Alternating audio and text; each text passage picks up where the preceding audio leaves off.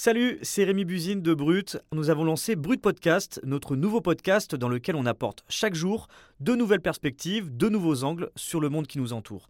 On y parle d'amour, de santé mentale, de pensée philosophique, de littérature ou encore de récits inspirants. Alors pour ne rien louper, abonnez-vous à Brut Podcast. Je vous dis à bientôt et bonne écoute. Les enquêteurs de police, au moins ils sont filmés, mieux c'est pour leur enquête. hein. Si on passait à l'écran, euh, on pourrait, dans le cadre d'autres affaires, être reconnu. Ou sur les murs, il peut y avoir des choses qui peuvent être intéressantes. Il peut y avoir des graphes euh, qui euh, relatent une affaire complète. On ne voudrait pas que qui que ce soit puisse y avoir accès. Donc fatalement, euh, la police judiciaire en général doit rester discrète. Je pense que mon image n'a jamais été captée, comme la plupart de mes collègues. Je pense que c'est franchement, euh, pour un travail d'investigation, euh, une nécessité.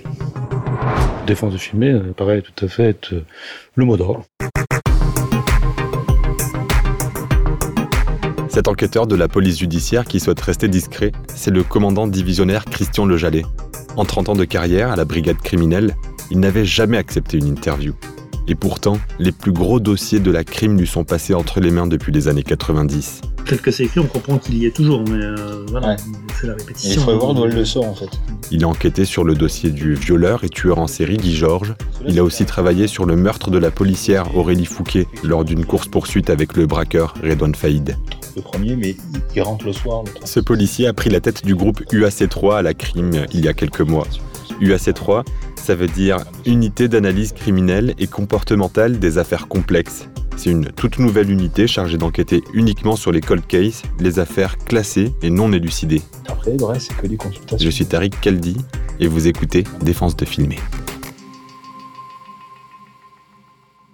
J'ai bien eu en connaissance 120 affaires, je pense, oui. Ça peut aller euh, du règlement de compte à l'affaire passionnelle, euh, à la sérialité de viol, aux incendies criminels, euh, aux noyés. Enfin, si vous voulez, donc les types de, décès ou de morts violentes. je, je pense les avoir vues à peu près toutes, disons.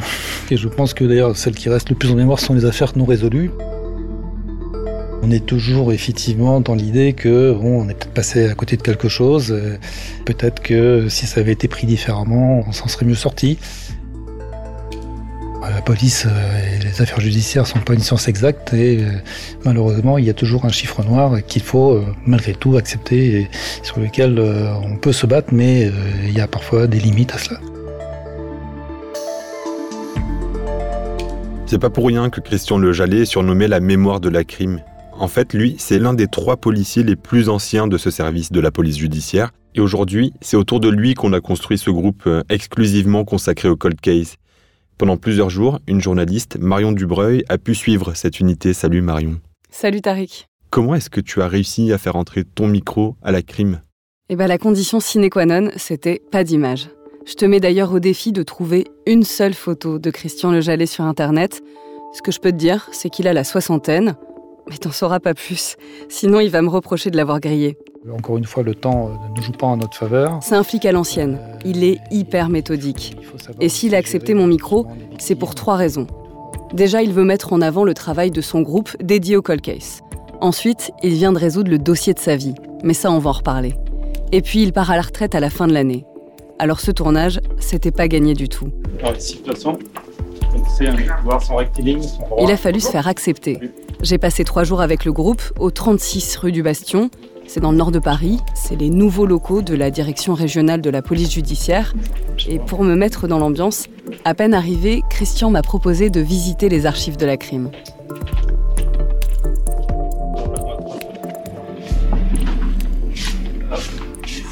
Bonjour, je récupère l'accueil des archives. En fait, on a trois salles d'archives. hein. On a, on peut commencer par la plus historique, si vous voulez. Voilà, ça c'est tout petit, c'est une toute petite salle, mais c'est un petit peu le- les archives historiques de la brigade criminelle qui euh, vont, vous voyez, hein, de l'attentat du petit Clamart, euh, en passant par euh, le baron en pain, bien sûr, l'affaire Carlos, donc des euh, l'affaire Paulin, Guy Georges, vous voyez, donc les, affaires Ilan Halimi, euh, tout ce qui est attentat maintenant, euh, les derniers notamment qui ont été très meurtriers, hein, en 2013. Euh, Charlie Hebdo, c'est les papiers souvent d'époque, vous voyez, c'est des plures qui sont encore euh, qui datent, qui, voilà, qui, donc, sont parfois à moitié effacés avec le temps, mais vous voyez, on les a conservés tels quels pour les jeunes qui viendront, qui prendront la suite, qui puissent aussi un peu s'imprégner de, de l'histoire de la criminelle. Là, pardon, mais je vois un, dossier sur lequel vous avez travaillé. Oui, oui, l'affaire euh, Cécile Bloch, bien entendu. Hein. C'est une affaire donc, qui, a, qui a démarré en 86 hein, et donc qui a été résolue en, 2021. Donc, vous voyez, hein, pas mal de temps. Euh.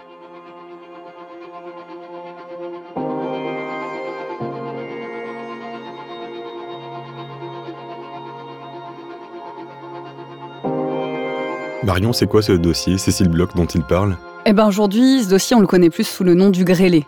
C'est l'un des plus gros cold cases résolus ces 20 dernières années. Faute de mieux, on l'appelait le grêlé. Il a désormais un visage et un nom, François Vérove. Le grêlé, c'était le surnom que le quotidien François avait donné à ce tueur en série, parce qu'un témoin avait parlé de ses problèmes de peau. Cécile Bloch, c'est le nom de sa première victime connue. C'était une petite fille de 11 ans qui a été violée et assassinée le 5 mai 1986 à Paris, dans le sous-sol de son immeuble. C'est un dossier que Christian n'a jamais lâché. Il a commencé à travailler dessus dès qu'il est arrivé à la crime en 1993. Et donc toi, tu te retrouves au milieu de tout ça? Ouais, je t'avoue que c'est assez impressionnant. Ces affaires, je les connais toutes depuis que je suis chroniqueuse judiciaire. J'ai travaillé sur certaines et puis je me suis passionnée pour d'autres. L'homme à la face couverte d'acné croise la route de Cécile Bloch, 11 ans. Elle n'en réchappera pas. Il a fallu 35 ans pour l'identifier. Il s'appelait François Vérove. Et si je parle au passé, c'est parce qu'il s'est suicidé en septembre dernier pour échapper à la justice. On a découvert que c'était un ancien gendarme, devenu policier, marié, père de deux enfants, et en septembre 2021, il a été convoqué pour un prélèvement ADN qui devait le confondre. Il a laissé une lettre dans laquelle il parle de ses pulsions meurtrières. C'est LE dossier emblématique de cette nouvelle unité Cold Case. C'est le ciment du groupe parce que tout le monde a travaillé dessus. C'est une affaire qui est toujours en cours actuellement, donc voilà, il faut rester bien sûr euh, discret, voilà, disons sur euh, l'évolution de cette affaire. Dans le bureau que Christian partage avec son adjoint Patrice et l'enquêteur Jean-Michel, il y a des armoires métalliques qui renferment une dizaine de dossiers papier de l'affaire Cécile Bloch. Il y a des portraits robots du suspect sur les murs, et puis même cet album de famille du tueur dans le coffre-fort du groupe.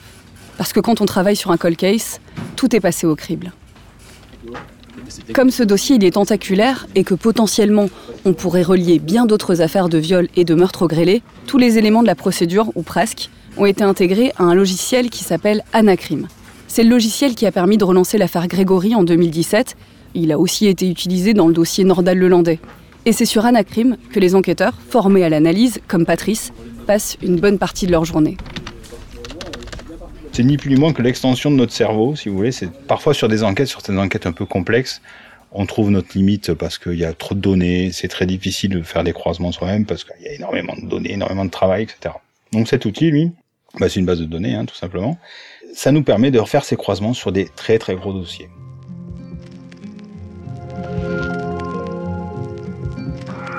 On a la liste des 351 personnes entendues ou concernées par l'enquête, qui font l'objet chacune d'une fiche, qui a été elle-même renseignée grâce à des éléments de la procédure. Tout à fait. Donc on peut situer une personne à tel endroit grâce aux renseignements qui sont fournis par soit leur propre déclaration, soit par des déclarations de témoins. Donc, ou par des éléments de recherche, euh, voilà, par exemple un hôpital qui nous dit que telle personne était hospitalisée tel jour à telle date euh, à tel endroit, et là on a un repère. Le tout c'est de pouvoir localiser telle personne à, telle période. Là par exemple il y, a une synthèse chronologique sur François Vérov, donc euh, le grêlé, le suspect dans le dossier Cécile Bloch, et du coup il y a des éléments chronologique de sa vie pour pouvoir suivre son parcours et éventuellement le croiser avec euh, euh, d'autres dossiers. C'est ça l'idée. Oui, tout à fait. On est obligé, nous, euh, d'avoir, si vous voulez, des repères informatiques pour effectivement savoir de telle année à telle année où il était, qu'est-ce qu'il faisait, où il habitait, qui, qui, éventuellement il fréquentait, quel véhicule il pouvait avoir, etc. C'est absolument indispensable pour nous ne serait-ce que pour caler euh, par rapport à d'éventuelles euh, affaires euh, ou, victimes qui pourraient se manifester, et donc pour voir si effectivement cet individu pourrait être ou pas l'auteur.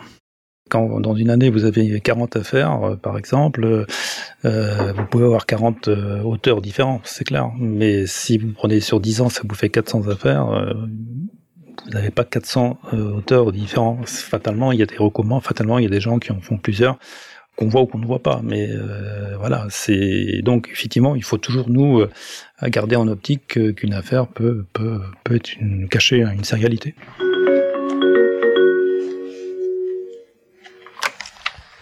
Oui. Oui, merci de me rappeler. Oui, merci de me rappeler. Oui, alors moi j'ai eu votre votre mail, hein, donc euh, c'est pour ça que je me permettais de vous rappeler. On s'était contacté euh, justement par rapport à cette euh, représentation de planche photographique. Manifestement, donc vous, ne reconnaissiez pas, je crois, la, personne, parce que je sais. Bah oui, oui, oui, oui, oui ben, mais de toute façon. Hum, hum, Ouais, donc euh, ça sur les dates, donc euh, c'est un peu, c'est un peu peut-être aléatoire, mais bon, il peut y avoir un petit peu de vrai aussi. Donc euh, oui, l'ensemble de ce qu'on a pour l'instant fait que on n'est pas, on n'est pas vraiment sur, sur, le cas de Monsieur Véro. Je pense pour pour vous, mais on peut pas, on n'est pas dans la certitude totale, bien entendu, mais voilà, c'est un petit peu la tournure que ça prend concernant vos, vos faits à vous. Je vous en prie, madame. Allez, bah, écoutez, bonne, bonne fin d'après-midi à vous. Au revoir.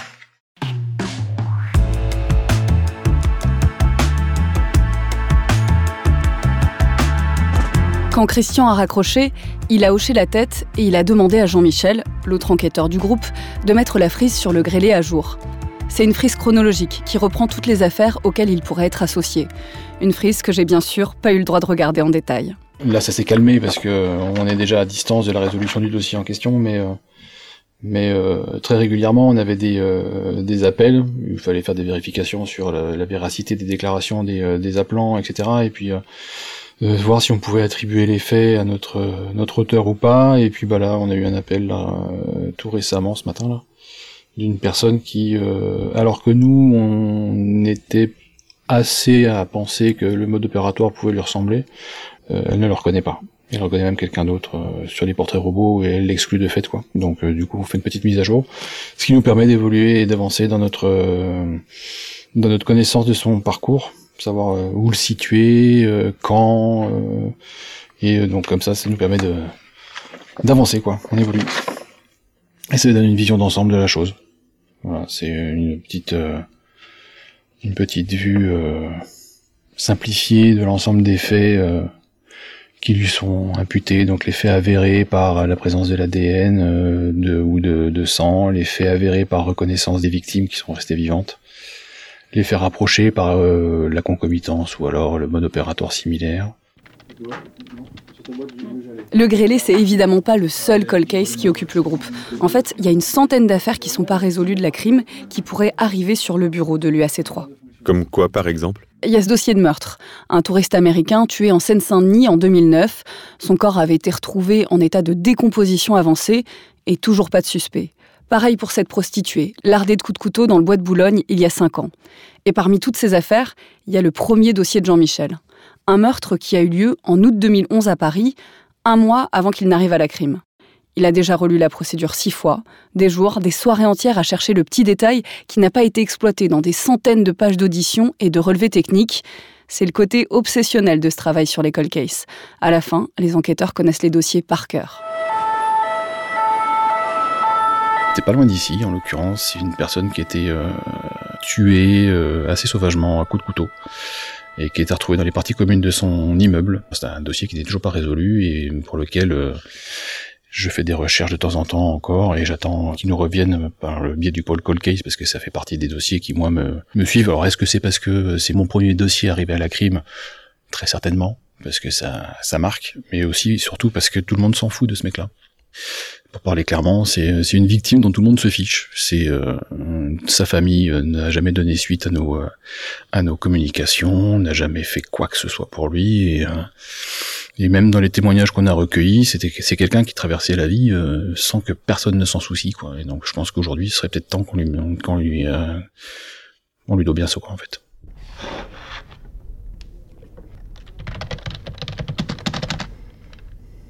Tous les jours, quand Jean-Michel allume son ordi, il espère qu'il va obtenir un hit of FNAEG. En gros, que l'ADN corresponde dans le fichier national automatisé des empreintes génétiques pour relancer cette enquête qui l'obsède. Ce fichier, il a été créé en 1998, après l'affaire Guy Georges, et il contient les ADN de tous les délinquants et criminels pris dans les filets de la police, qu'ils soient mis en cause ou condamnés. Aujourd'hui encore, ça peut matcher? Ouais, parce que sur la scène de crime, les policiers ont prélevé avec quasi certitude l'ADN du tueur. Il a été intégré au système, mais pour le moment, justement, il n'a pas matché, il reste inconnu de la justice. Mais rien ne dit que demain, il sera pas arrêté, même pour une broutille. Tu vois, une conduite en état d'ivresse, euh, une bagarre.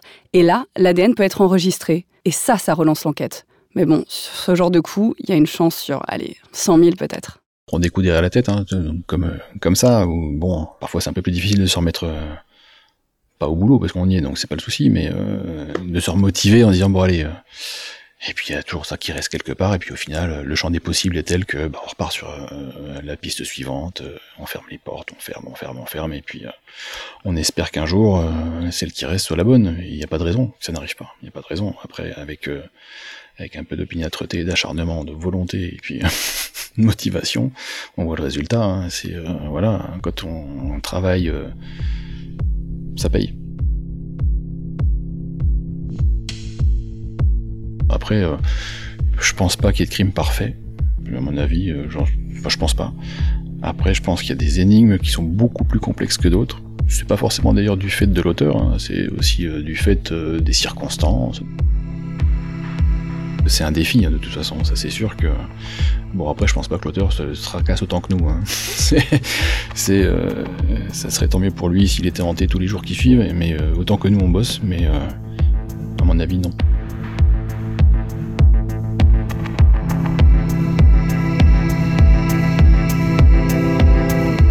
Trouver la faille ou la piste qui n'a pas été exploitée au milieu de ces milliers de pages de dossiers, c'est ce qui hante ces policiers spécialisés dans les cold cases. Et dans la deuxième partie de cet épisode de Défense de filmer, on va continuer de les suivre pour comprendre comment ils peuvent résoudre certains dossiers devenus les plus grandes énigmes de la crime. Le micro va ou les caméras ne vont pas?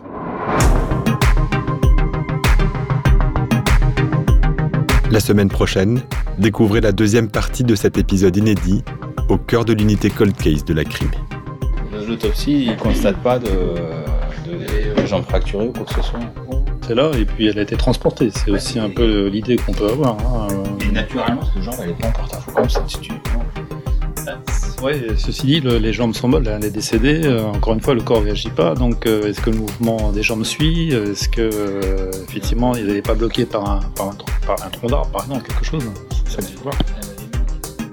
Vous venez d'écouter Défense de filmer, un podcast original de Brut, Paradiso Media et Spotify. N'hésitez pas à vous abonner sur votre application pour continuer à nous suivre et ne rater aucun de nos épisodes.